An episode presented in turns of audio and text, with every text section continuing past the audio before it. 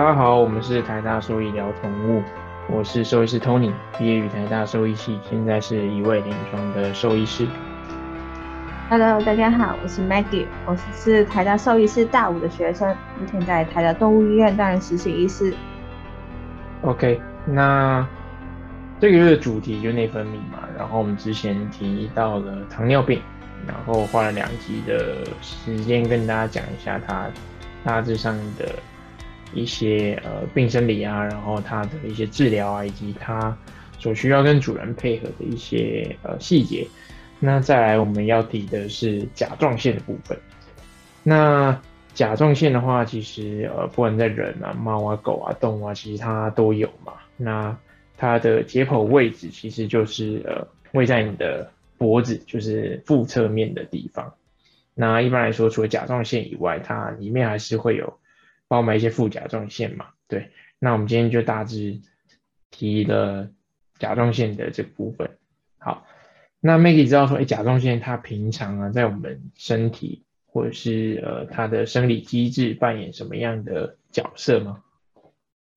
那其实甲状腺这个可以想象，就是很小，没有很大。它是如果它一出问题的话，其实你整个身体都是会出问题的。那刚刚的学长有提到，其实它是脖子的左右边，那就是贴近气管的两侧。那主要是分泌甲状腺素，那甲状腺素就是主要是调节身体的代谢，所以无论它分泌过高或是过少，其实都会影响到身体整个代谢的系统。那在甲状腺出现问题，就是可以想象就是有低下跟亢进。那在地下的话，通常都会发生在狗狗身上。那有些带品种是比较好发，比如说黄金、杜宾、Mini s h r a r i n 还有腊肠这样子。那如果它分泌不足，你可以想象就是代谢率变慢。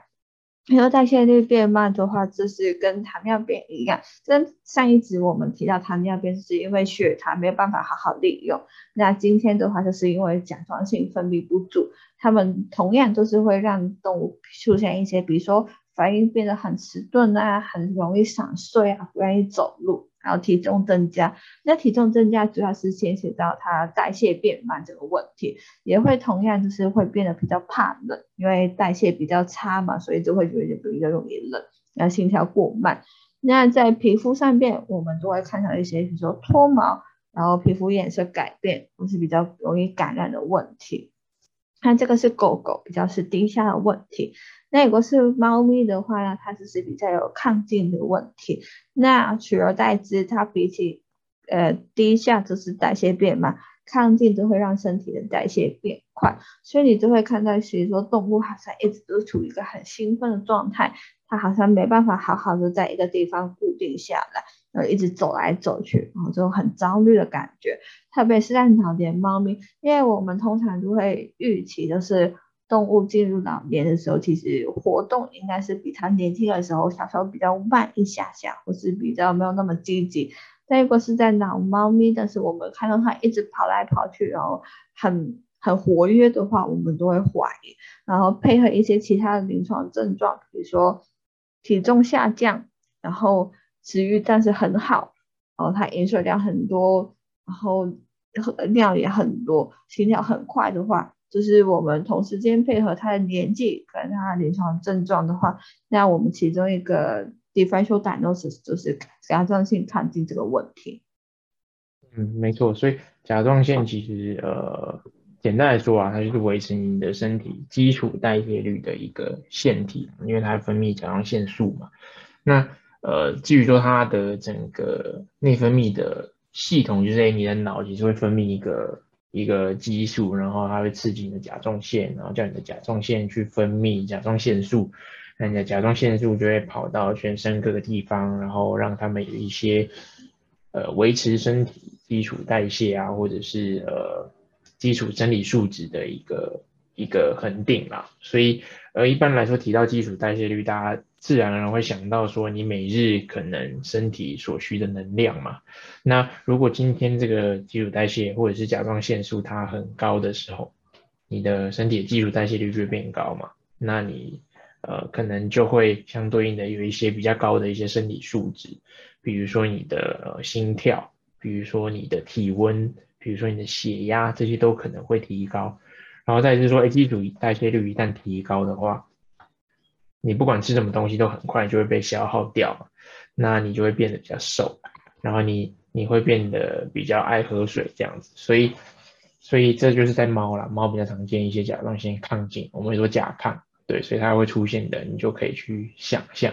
那在另外一方面嘛，就是如果今天这个基础代谢率它比较低，比较低的话，那你就会看到它的各项生理素质变低嘛。所以它就会有，比如说体温比较低，然后心跳比较慢，然后因为它的代谢或者是呃代谢率变低嘛，所以你不管吃什么东西，它就变得比较容易累积，然后比较容易肥胖，所以它体重就会上升。所以然后这就是在狗比较常见的。所以一般来说提到甲状腺都会提到甲亢跟甲状腺低下嘛。那甲亢的话就是在猫，然后甲状腺低下的话就是在狗。它比较常见啊，那并不是说猫不不可能会出现低下，然后狗不可能会有亢进的事情，就是它是有可能这样子呃发生，只是说多寡来说是以猫甲亢，然后狗狗甲状腺低下为主。对，那再要特别提到说猫甲亢这件事情，它好发中老年的猫咪，然后它除了刚才所提到的多渴多尿啊，然后吃的变多啊，体重下降等等事情以外，它有可能还会有一些肠胃道的一些临床症状，比如说它可能会呕吐，然后它有可能会拉肚子，所以这些就是一个比较不特异性的临床症状嘛。所以一般来说，我们可能想到哦，呕吐这件事情可能就跟肠胃道比较有相关性，所以它可能是一些肠胃炎啊，或者是呃胰脏炎啊，或者是呃肠阻塞啊，或者是异物啊等等所造成的这些事情。但其实，呃，它也可能跟你的内分泌是有息息相关的，然后甲状腺素就是其中一个嘛，所以我们很常在面对比如说呕吐或者下痢的时候，很容易忽略就是内分泌的事情啊，因为内分泌的事情其实也可以造成他们会有呕吐啊、下痢啊等等的事情，所以就蛮遇到这类的 case 就会觉得蛮麻烦的，因为你要去 survey 的其实是非常多的的。的器官啊，或者是内分泌的事情，都要去介入调查，你才会知道。对，好，那呃，再是说，哎，猫甲亢跟呃狗狗它们甲状腺低下，各自会有各自的这些临床症状嘛？那呃，有没有一些共通的症状是呃一起可能会出现的？Maggie 知道说他们可能会有呃哪一些可能会共同出现的一些临床症状吗？那如果是无论是盯下或是亢进的话，其实我们都可以预想，它可能就是脖子，就是甲状腺部分的话，它可能会有些肿大的问题。那而且他们两个都是内分泌的疾病，那通常内分泌疾病出现脱毛的现象的话是对称性的，所以这个的话我们也是可以关注一下。但是在甲亢的猫咪里面，是脱毛这个事情就没有那么常见。但是狗狗的话，其实如果你仔细观察的话，多多少少都会有我们出现脱毛现象。嗯，没错。所以呃，就想象嘛，它们的解剖位置其实就是在脖子或者是气管的两侧嘛。所以它们今天会出现问题，可能你用触诊的时候，有时候就可以摸得出一些可能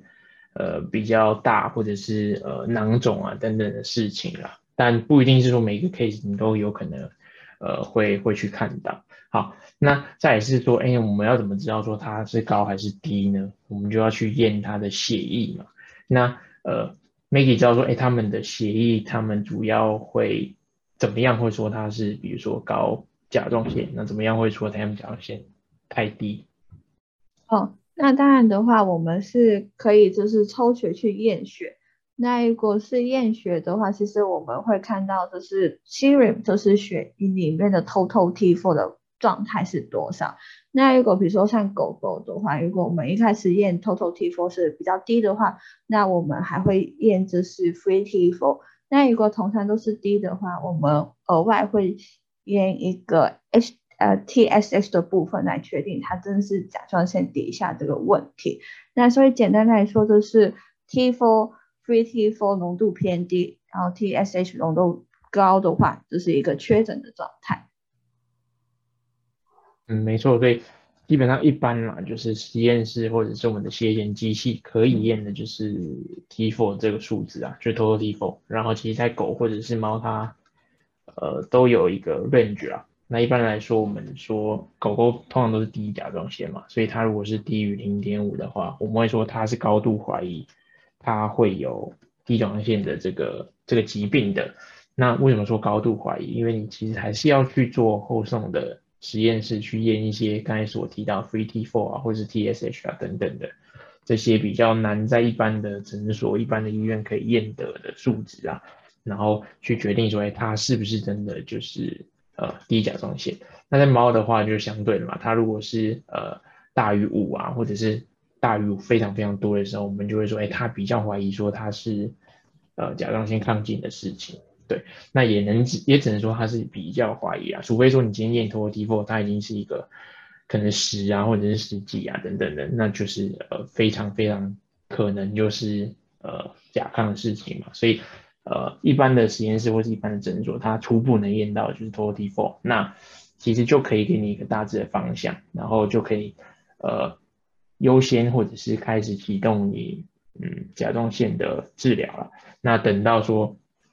你后续送这些甲状腺的的